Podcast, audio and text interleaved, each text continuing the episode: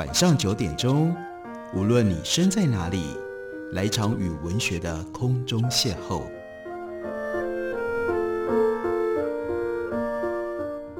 杨照谈书，邀您一同遨游文学世界，认识古今中外的经典之作。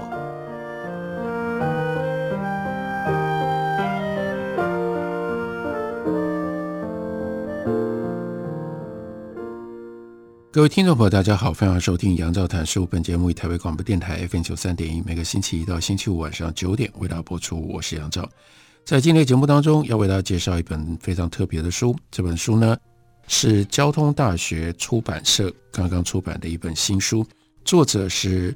辛庸博，他是韩国人，他的中文的名字是申荣福。他是谁呢？他是韩国民主运动的精神领袖。毕业于韩国首尔大学经济学系和研究所，曾任韩国淑明女子大学和韩国陆军士官学校的经济学教授。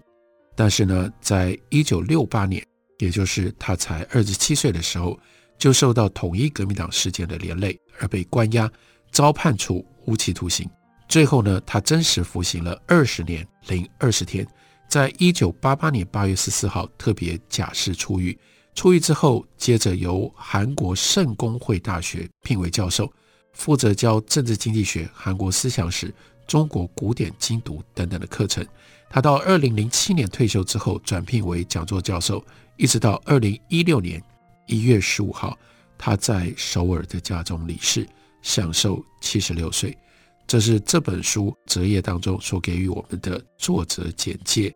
我们看到从韩文翻译成中文的。这本申荣福的作品，它的中文书名叫做《话语》，还有一个副标题，这是申荣福的最后一门课。在这本书当中，收录了一篇很长的导读。这篇导读的作者呢是白元旦，他又是谁呢？他是一九五八年出生，韩国圣公会中学中语中国学系国际文化研究系的教授，也是东亚研究所的首长。并且曾经担任申荣福著作中英文翻译研究计划的总监。现在呢，他担任是中国上海大学文化研究系海外的教授，也是韩国黄海文化的编辑委员，以及台湾人间思想的编辑委员，历任韩国冷战协会以及韩国文化研究学会的理事长。所以，我们可以从跟申荣福关系非常密切的白元旦。他的导读当中更进一步认识申荣福是谁，以及为什么我们要来读申荣福的著作。申荣福在大学生时期，他经历了四一九革命，这是一九六零年，并且在一九六一年五一六军事政变的冲击之下，主导学生运动而成长为经济学者。申荣福在首尔大学商科学院经济学系担任学生的时候。他就曾经是《商大评论》的编辑委员，并且在大学新闻发表一首诗，叫做《民族资本》。光是看标题就知道，这有非常强烈的左派的立场倾向。在一九六五年六月，他参加了韩日协定反对斗争，反对韩国跟日本所签订的新的协定，表示坚决反对韩国跟日本邦交正常化。他的硕士论文题目是关于封建制社会解体的考察，聚焦于劳动力的社会存在模式。这很明显是受到左派马克思主义思想的强烈的影响。他要从劳动模式的变化、农民的觉醒跟起义来寻找封建制社会解体的动因。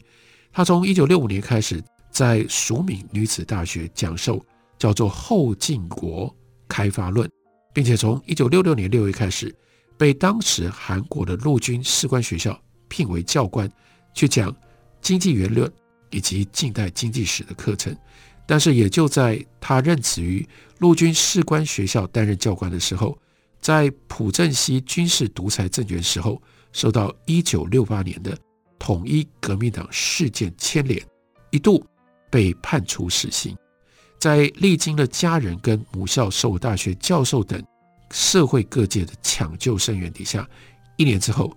才被改判为无期徒刑。那什么是统一革命党事件呢？这是在韩国南韩国内外局势不稳定的时候发生。一九六八年，一九六八年，世界都在骚动当中。当时图谋要永久执政的朴正熙，一方面试图阻断全球扩散的进步主义运动的流入，另外一方面呢，需要积极对付北韩的挑战。当时在士官学校教书，申荣福呢，他具备有陆军中尉的军事的身份，他就被控以立敌团体构成罪，被求处死刑。军事审判第一审跟第二审都判他死刑，因为申荣福在大学生跟研究生时期所参加的社团，被视为是民主解放阵线，也就是左翼，左翼当然就跟北韩有所牵连。他被视为是一个外围的组织，所以他就被指控他是北韩的间谍，左派的外围分子，故意混入到南韩的军队里面，要建立统一革命党。这是统一革命党事件。牵连在统一革命党事件之后，申荣甫呢，一共在牢狱当中活了二十年零二十天。所以他自述说，其实能够把我判处最重的刑罚。就是国家保安法，国安法，我们对这个法律，对这个名称，我们一点也不陌生。它的第一条第二项就是叫做组织反国家团体并从事领导性任务。他说：“我并不是一个真正加入北朝鲜劳动党，这是北朝鲜的共产主义执政党。我不是这样的一个人，我只不过知道学生社团的运动，可是他们把最邪恶的标签贴在我身上。”就说我是个间谍。朝鲜王朝时代，老论支配权力，也只有一个政治工具，就是逆谋。一说出逆谋，就连具有批判意识的改革之士也会沉默下来。现在呢，南韩就有叫做崇北，崇北就是追崇北韩。从这个词可以引发出类似的效果。一说崇北，一说指控这个人崇北，就很像在台湾。如果指控这个人投共，或指控这个人是共产党的外围分子，或者是匪谍，那大部分的人就都没话说了，讨论不可能再有进展。但是到底什么叫做崇北？崇北有什么问题？红色分子到底在主张什么？他们主张的社会是什么？到底什么是共产主义？共产党到底主张什么？以及现实的共产党，例如北韩的共产党，或者是中国的共产党，他们的主张？跟一个左派立场，从马克思、从左派社会运动而来的立场跟主张，到底有没有差别？这些是关键的问题。但是只要你说这个人崇北，或者你指控这个人亲近中国共产党，哎，是啊，在台湾也是一样啊，我们就不会有关于这些问题的可以进一步的讨论。说一句话就结束了。非常成功地阻断了进一步的讨论，像某种魔法一样的政治用语，那就是逆谋、崇北等等这些词。当然，也就是在那个时代，这些词让人不可能独立思考，你没有办法去问，你没有办法去想，你没办法透过怀疑去寻找答案，你更不可能跟别人去讨论这些问题，把这些问题的答案给弄清楚。那申荣福在长久的牢狱生活当中，他就反思，透过书本与教室认识世界的自己的关联性，这是什么呢？所以他走出单人牢房，刻意的到工厂劳动当中去学习制作皮鞋、西服、木工、油漆等等的技术，来进行自我改造。另外一方面呢，他就利用多余的时间阅读，从小就熟悉。这也是《话语》这本书非常独特的地方，因为呢，申荣福。他读中国古典作品，而他对中国古典作品非常的熟悉，作为他改换思想的根基。虽然大学时期因为认真研究马克思主义政治经济学以及批判社会科学，而没有机会继续的去研读东方的古典。不过，在一九七一年到一九七五年当中，被监禁的过程，他有一个特别的经验，他跟一位汉学大家。同时，也是一个长期的囚犯，叫做李九荣，同居在同一个牢房里待了四年的时间，所以他受到李九荣的影响，开始沉醉于东方古典的世界，并且搭建了在《话语》这本书里面特别凸显出来，叫做和而不同这种反思性的关系论，这是他的哲学思想的根底。在一九八二年，他又在大田监狱认识了书法家赵炳浩，他熬过了严格的训练，而具备了自己的汉文字体，所以他不只懂汉文，而且他是汉文的书法家，所以就把二十年的牢狱生活概括成为几个不一样的阶段。他是主修社会学、历史学，以及到后来他主修人间学，他自己把。这样二十年的牢狱生活，刻画成为另外一个漫长的大学时代。借由到了一九八七年，韩国社会民主化运动的高潮当中，良心囚这些良心犯释放运动得以进展。所以呢，申荣福在一九八八年夏天才终于出狱。在他被释放之前，他寄给家属的明信片就已经变成了热门的话题。而在他出狱的半个月之前，就出版了一本书，叫做《监狱里的思索》，统一革命党无期徒刑囚犯申荣福的书信。这本书出版了，就受到广大读者的关注。许多人借由这本书认识了被关了二十年的申荣福。所以，申荣福的想法，申荣福他在另外一个大学时期所学到、所思考的这些东西，对于韩国社会，从一九八七年之后。开始产生了越来越大的影响。我们休息一会儿，回来继续聊。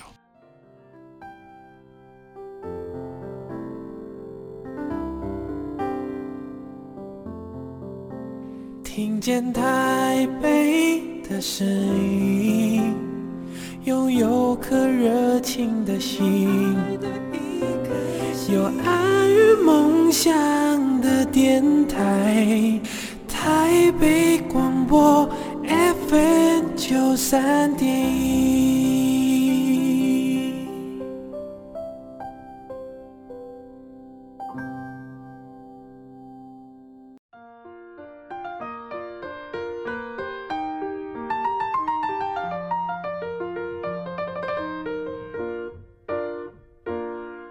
感谢您继续收听杨照谈书。本节目以台北广播电台 FM 九三点一，每个星期一到星期五晚上九点，为大家播出到九点半。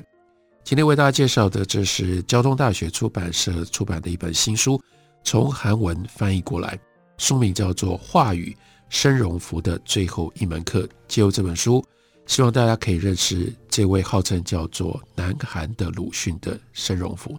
他是一个什么样的人？什么样的作家？什么样的思想家呢？他是一个良心犯、政治犯，在牢里面待了二十年的时间，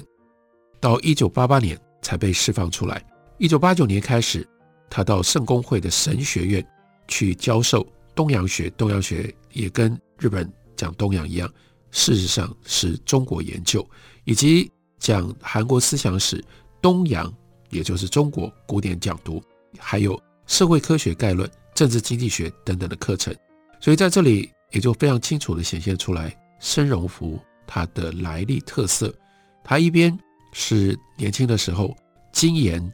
马克思主义，有着非常强烈的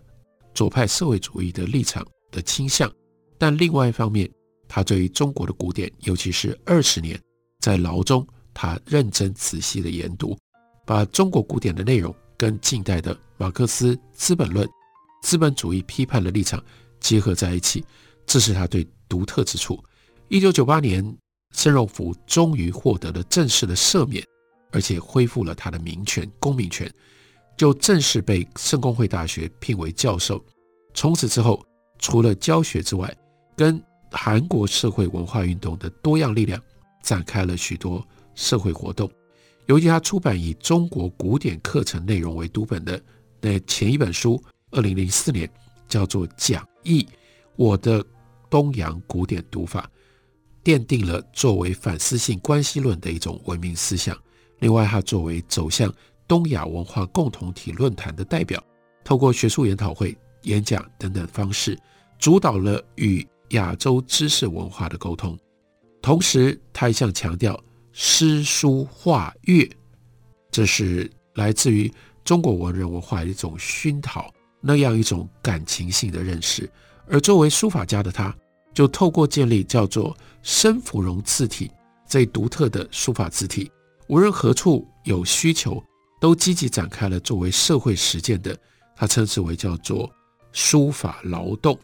还愿意替别人写字作为他的劳动的一部分。同时，在这个书法劳动当中，不只是彰显自己跟劳动者在立场上面的一致，还以这种书法劳动借由他的书法字体来传播关于中国古典以及左派共产主义、社会主义理想的一种态度。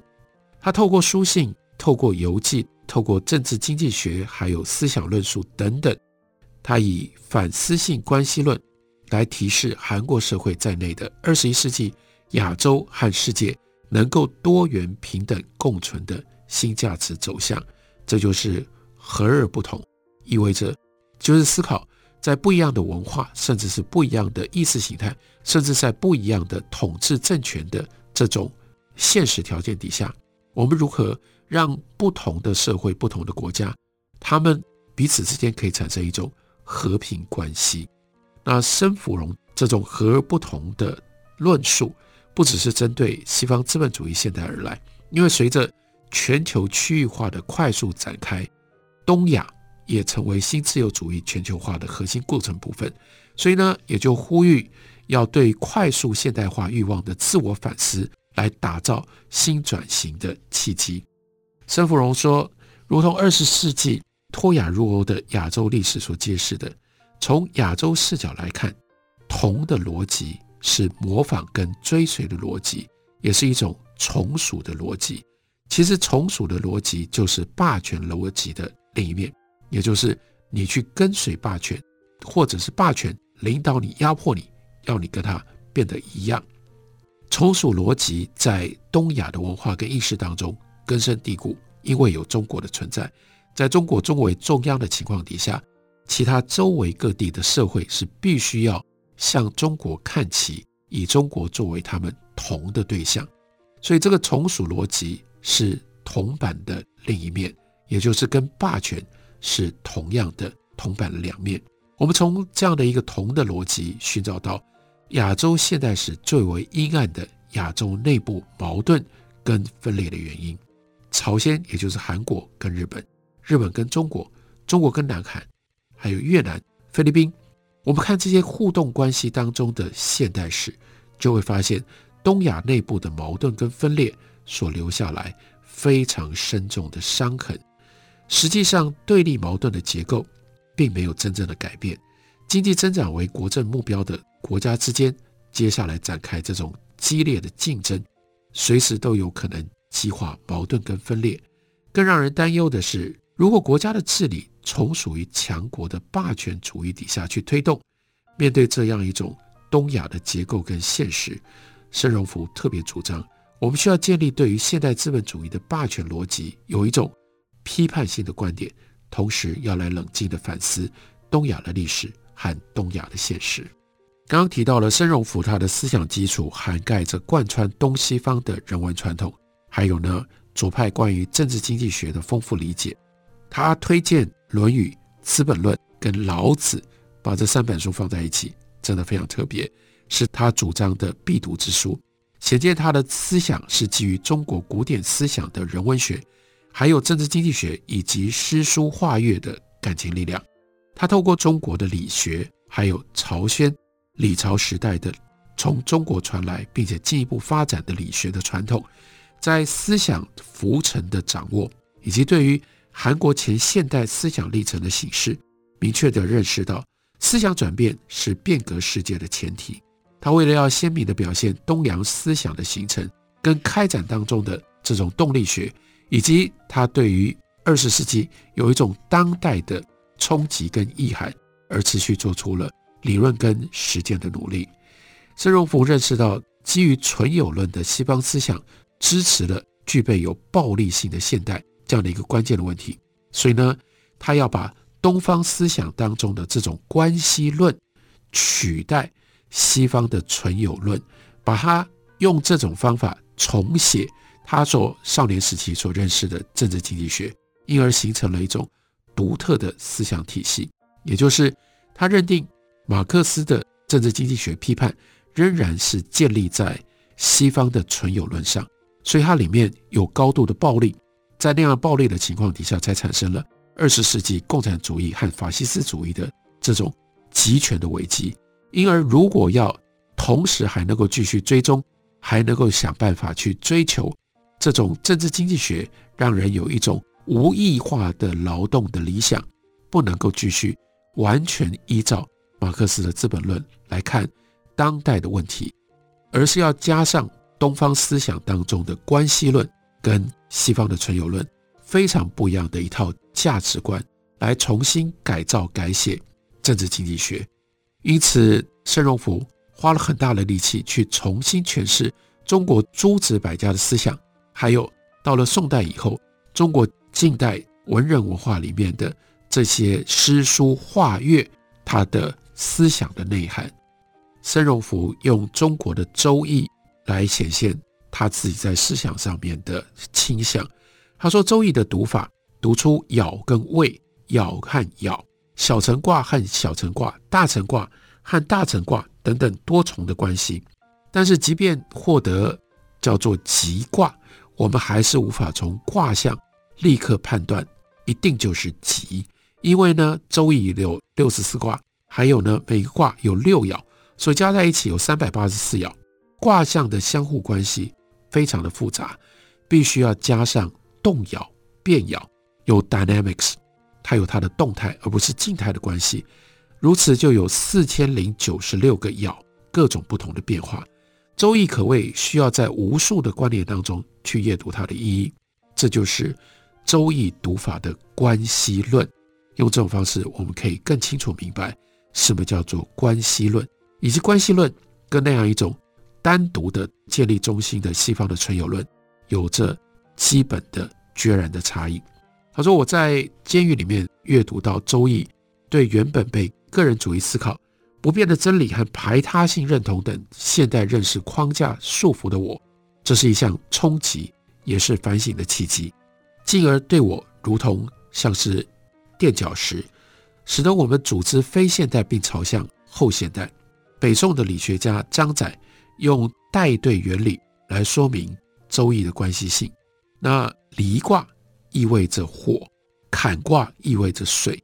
不过离卦里面火中有水，而坎卦里面水中有火。张载就认为如此，水中有火，火中有水，